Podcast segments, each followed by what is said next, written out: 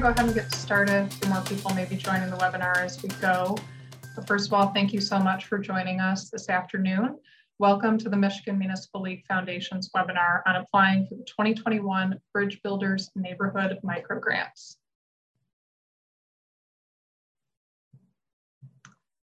Today, we're going to cover some information about the MML Foundation itself, what our goals and priorities are as an organization, and then we'll cover the Bridge Builders microgrant Program. We're going to be talking about eligibility for the neighborhood microgrants today, the timeline for the entire process, and information about the application itself. This will give you a look at the questions before the application actually launches on April 30th. At the end, we're going to have time for questions from the audience. We are utilizing the Zoom webinar platform today, so we're going to be asking that you type your questions into the chat box Please feel free to send in your questions at any point during the presentation. We may not answer them immediately. We may if they're relevant in that moment. Um, but if we don't cover them in that moment, we will make sure that we get to them all at the end. So today we're going to have the MML Foundation President Helen Davis Johnson kicking off the presentation with more information about the MML Foundation itself. And my name is Danielle Baird. I'm an Associate Program Officer with the MML Foundation, and I'll be walking through the program details. At this point, I'm going to turn it over to Helen to talk more about the foundation. Hey, Danielle, thank you so much. Um, I genuinely appreciate all of the tremendous work that's gone into putting this webinar together. Thank you to Kristen, who's in the background here, who's also made this webinar happen. We are incredibly excited about the Bridge Builders grants this year. Danielle's gonna share with you how they've grown but I want to share a little bit with you about who we are and why we think that these grants are important. We've been around since 1991, but I think we've really sort of kicked up the work lately. We're the philanthropic arm of the Michigan Municipal League. Um, we support what we think is innovative work or value added work through partnerships, through grants, and through programming that creatively and intentionally brings people together and builds community wealth.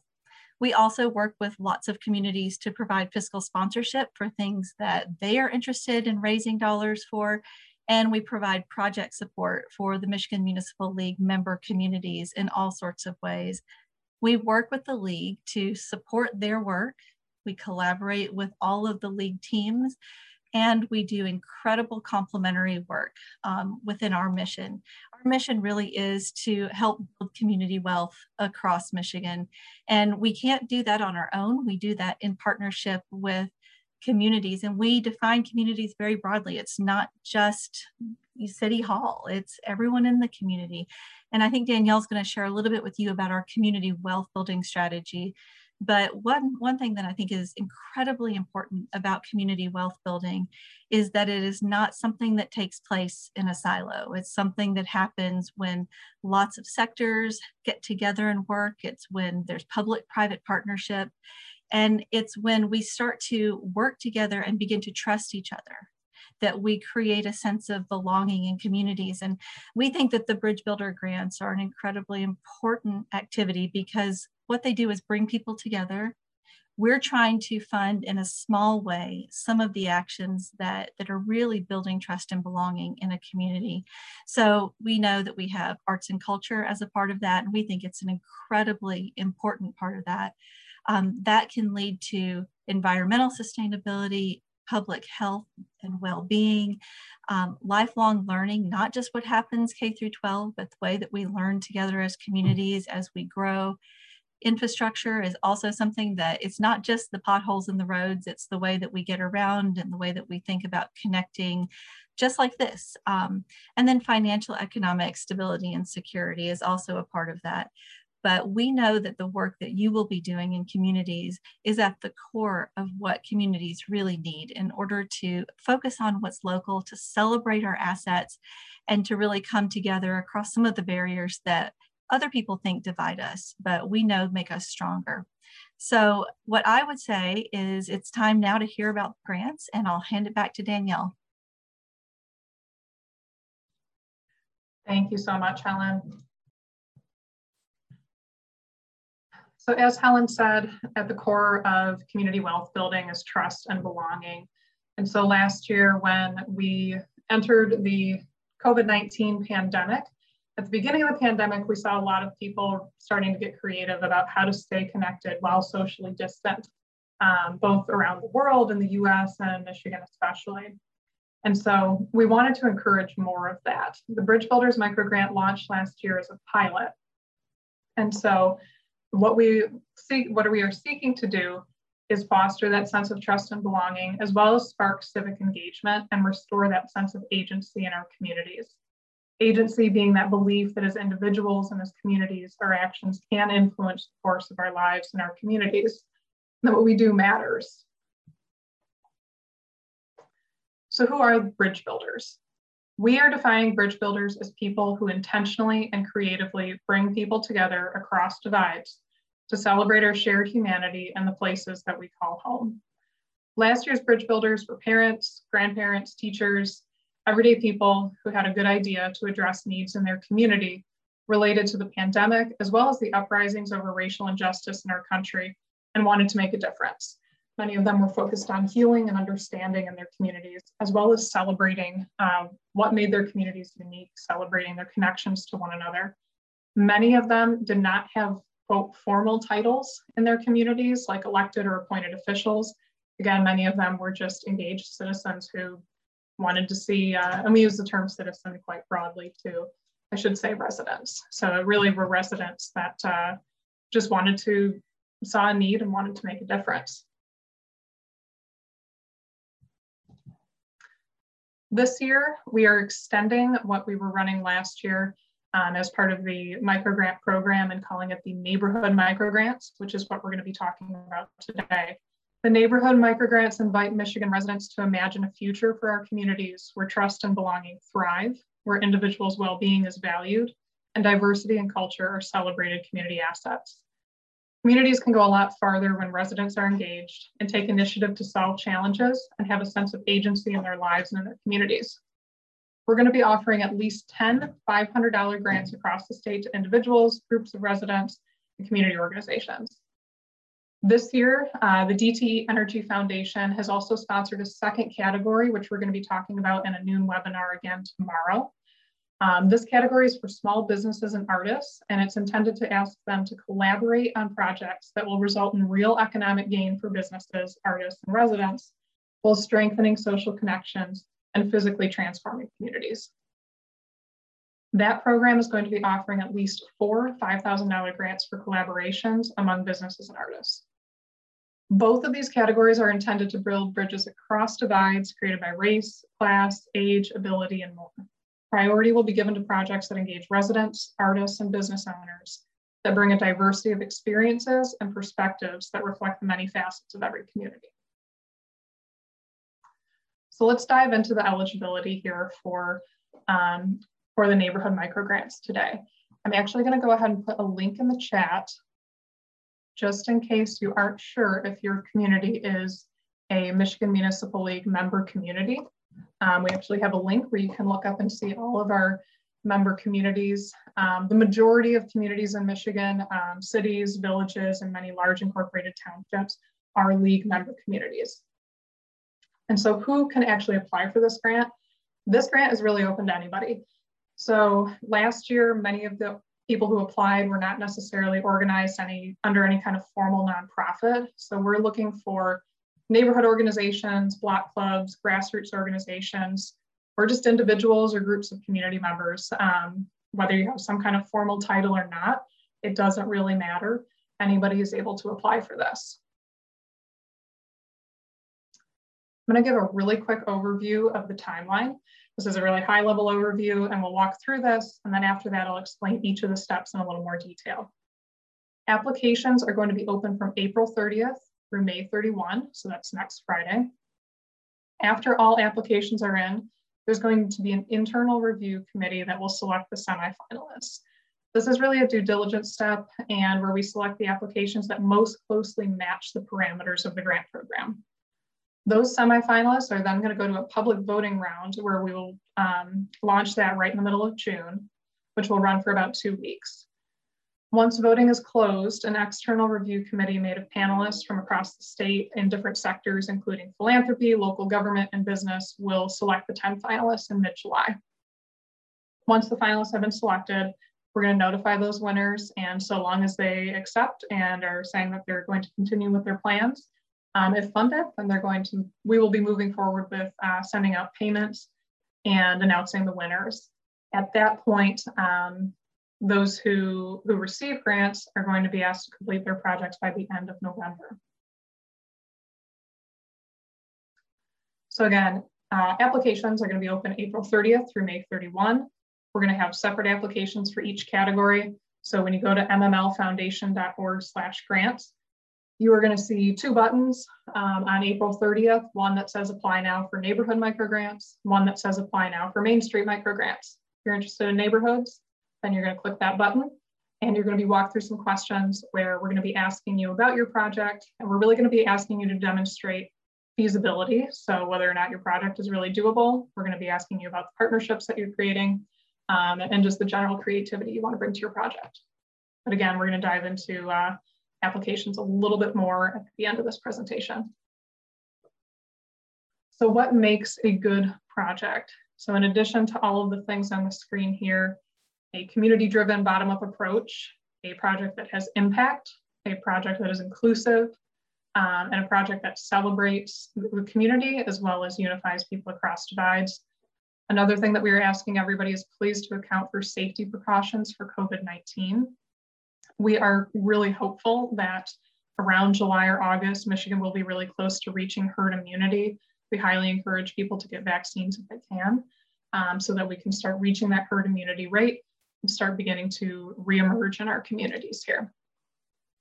A couple ideas about projects that fit for this program. So any kind of like physically distanced neighborhood event, um, inviting neighbors to create a collaborative art piece, um, hosting placemaking events, uh, any kind of event that promotes promotes uh, active and engaged residents and taking part in your community um, are things that we're kind of looking to fund. And you know, it's not an exhaustive list, but we do have some inspiration at our website um, where we actually talk about we list the projects that were funded last year. And again, I'm going to drop another link in the chat. Uh, and don't let this uh, don't let this list necessarily limit your thinking, um, but it's just an idea of some of the things that uh, were funded last year. Uh, additionally, we are going to be, um, our, our, this program is really just partly inspired by the Irrigate program out of St. Paul, Minnesota.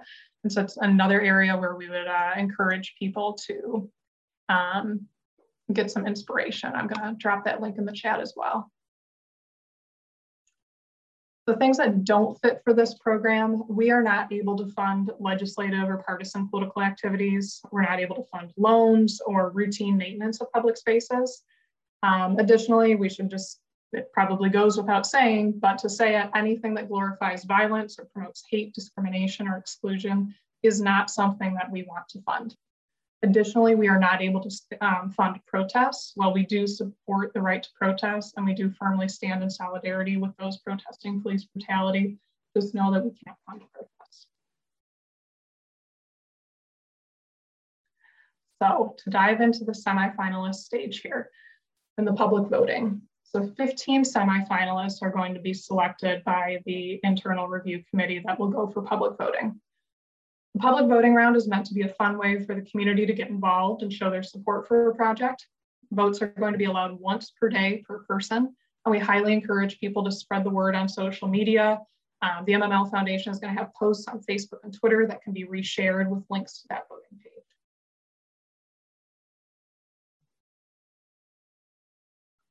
So we want to take a moment too to clarify how the votes are going to be factored into judging voting is not the sole determinant of the winners. Votes are going to be weighted based, based on the size of the community. So this is going to ensure that similar that smaller communities can compete with the larger communities. What the votes will tell our external selection committee though, is that people in your community see a need for your project and want to see it succeed. So again, highly encourage people to spread the word and get people voting. So besides voting, what else are we kind of looking at here in terms of our um, in terms of our criteria for judging? So innovation and creativity is one category. An excellent project would distinguish itself from others, something that's original, innovative, and creative, something that would demonstrate a new way of thinking and meets a current or emerging need in the community, and something that residents or participants would find engaging. Um, oh, and I'm seeing in the chat too that the link to the 2020 winners doesn't work. Uh, at the end of this presentation, I'll make sure that I uh, insert the working link. I apologize for that. So again, back to innovation and creativity, um, something that a not so excellent project would do is something that doesn't really bring new ways of thinking about issues, something that just wouldn't really be engaging for participants. The next category for scoring is going to be community impact. So an excellent project would be something that has clear impact, that's going to be engaging, um, that the activities are going to be something that are contagious and transformative, and something that would have an impact now as well as later on. And so a not so excellent project would kind of be the opposite of that. It'd be something that maybe feels a bit contrived or something that's being done to a community instead of with a community. The other category for um, scoring is going to be addressing equity issues in the community. So an excellent project would demonstrate that there's a deep nuanced understanding of community dynamics and inequities that exist. So it would directly bring people together in the community that may not normally interact or experiencing tension to generate deeper understanding among them. Not so excellent project um, would be something that doesn't necessarily understand an application that doesn't show any understanding of community dynamics or social inequities or doesn't really address equity at all. The last category other than voting that it's going to be scored in are the is overall feasibility. So if you can demonstrate that your project plan is well thought out and make it clear that um, to our panelists that there's you know no doubt in their mind that you'd be able to execute on the project based on your application, that's what we're looking for. So let's take a moment to dive into some of the application questions. One thing that's going to make um, applying for this easier is establishing a main point of contact for your application. So um, this is something where we're going to be asking you for your, uh, your email address, phone number, things like that so that we can maintain communication with you just in case we have questions about your application and also make sure that we notify you um, about, about your status in the process. So here are the questions about the project that we can take some time to dive into a little bit. We're going to be asking you to briefly describe your project. So if you were just talking to somebody on the street or a coffee shop, what would you tell them what it is that you're going to do? What is it that you're going to do? Who's going to be involved? Who's going to participate? Who's going to help make it happen? Additionally, what outcomes do you hope to achieve through your project? So this is where you can demonstrate that community impact what is it that you hope to see change in your community? What is there some is there something going on in your community that you that is good that you would like to see more of? And tell us how your project is going to help foster that. Additionally, we're going to ask you to tell us why your community needs this project. This is going to be your opportunity to demonstrate uh, that commitment to equity and understanding different social dynamics within the community um, this is your time to tell us, you know, is there some kind of challenge that your community is facing um, that may be related to the pandemic or otherwise that you're really trying to address through your project and tell us how your project does that.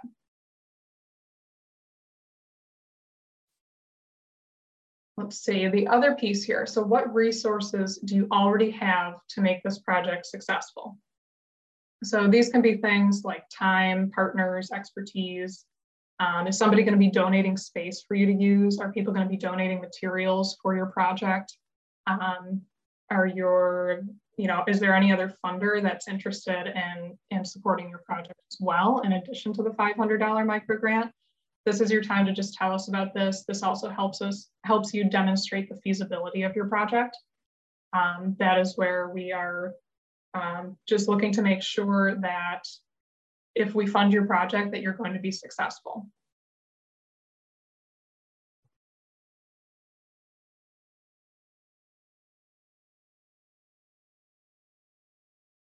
So here's another piece to talk about too with your project. Um, we wanna make sure that we keep it legal. So there are gonna be some projects that require special permits from the community that you are in. And um, You may or may not have gone through the process before, but say, for example, you wanted to host some sort of creative, uh, socially distanced block party that would include closing down a road. That is something that you will need permission from your local governing body um, and also probably your, uh, your local police department to help you close down a road, to help keep people safe, keep traffic off of the road. Um, things like permanent art installations, um, even temporary art installations, things like murals, you will very likely need um, a permit from the city if this is something that's taking place on a public space. And this is something where once a project reaches that semi-final stage, we're able to assist applicants in navigating that permit process. Again, if you're not entirely sure who it is that you're supposed to be speaking to at the city, um, you know, you're not really sure who to call or whether or not your project needs a permit, um, you know, we're absolutely happy to talk through that with you. And again, I should say that uh, you know, at any point in this process, we are available to answer questions. Um, there's going to be an email address at the end of this presentation where you're going to be able to um, send any questions that you might have, whether it's um, before the application's open, during the application process, uh, or, or at any point afterwards.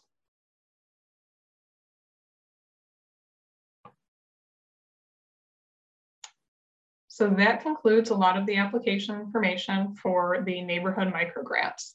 Uh, at this time, again, if you want to send questions to grants at mml.org, um, we're going to be able to take questions there as well if you think of something later.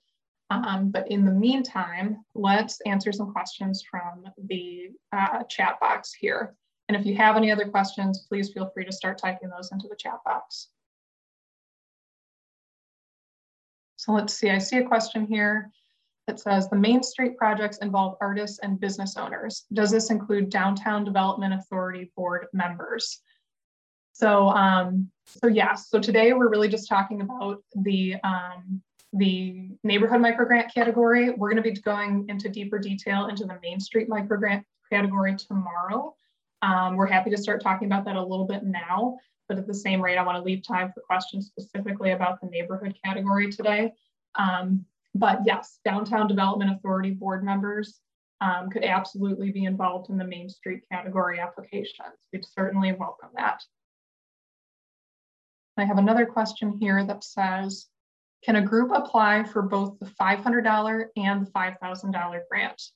Absolutely. If you have a project that you aren't really sure which category it might fit in, for one, please feel free to reach out to us and we can talk through it a little bit more. Um, you know, the point of the webinars today, as well as uh, leaving our contact information open here, is to make sure that uh, we're getting really good applications from every corner of the state. So we, we wanna see good, successful applications come in. So if you have a question about your project specifically, about maybe which category it fits into best, we're happy to take some time to talk with you about that. But the short answer to your question is, uh, is yes, a group can apply for both the $500 grants and the $5,000 grants. You may not necessarily be funded for both. It may just depend on where things fall there, um, but you're certainly welcome to apply for both.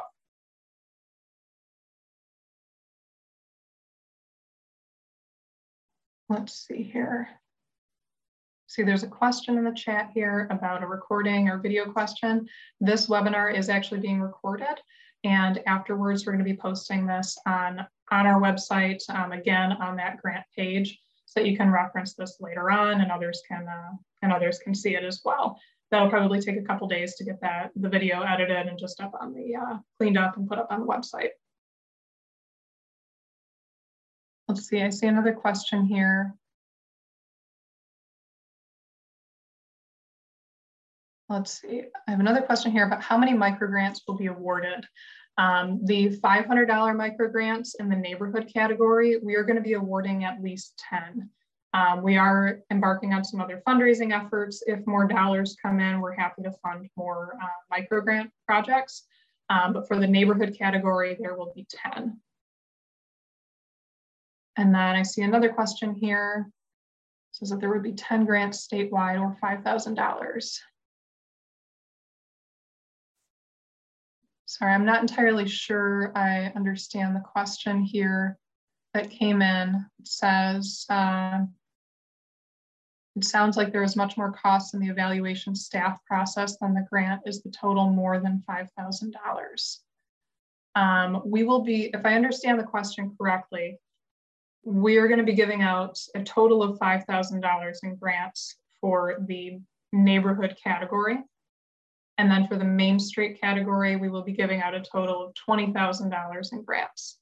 Um, the Main Street category will have four $5,000 grants, which would be the total of 20,000. Um, but for the neighborhood category, it would be a total of $5,000 given away across the state in $500 increments. Um, I'm not entirely sure if I answered that question in the way that you were looking for. Um, so the person who asked that question, if you wanna, if you wanna clarify, if I if I didn't get that right, please uh, please type in the chat.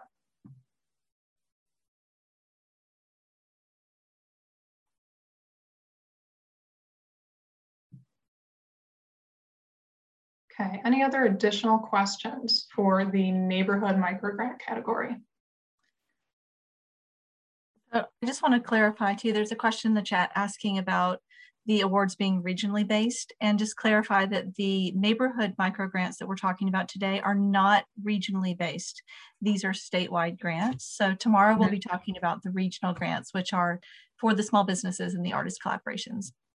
Okay, thank you so much, Helen.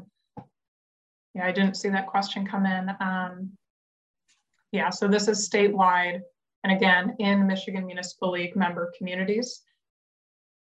And then, uh, and then tomorrow we'll be diving into the eligibility at noon for the Main Street micro grant category.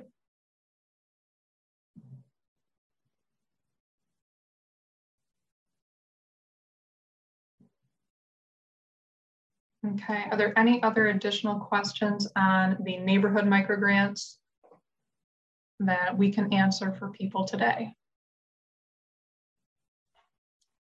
Danielle, I just want to thank you for giving such a clear presentation. And several people have asked in the chat box whether or not this will be available online. And I just want to say out mm-hmm. loud that the reason for doing these webinars before we actually launch, sort of hard launch this program is so that anyone and everyone can access the webinar information on our website. Mm -hmm.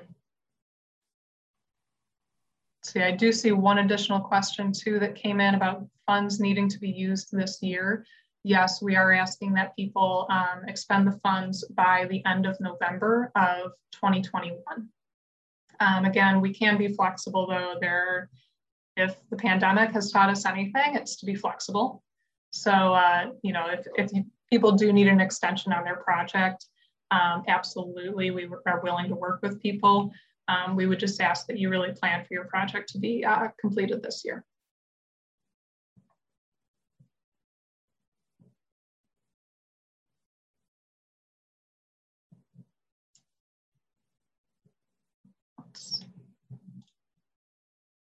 Okay, if there are no additional questions, um, then I think we can actually go ahead and wrap this up. So again, if you do have any additional questions, please just send them to us at grants at mml.org. Um, and we thank you so much for your time today. And um, all of this information is going to be on mmlfoundation.org slash grants, including recordings of the webinars. That's also the same link where the applications are going to go live. So uh, please stay in touch with us on social media for updates and check out our website where you'll find more information. Thank you all so much for coming today. This has been a production of the Michigan Municipal League. For more information on our programs and services, please visit www.mml.org and join us for the next episode of We Love Where You Live.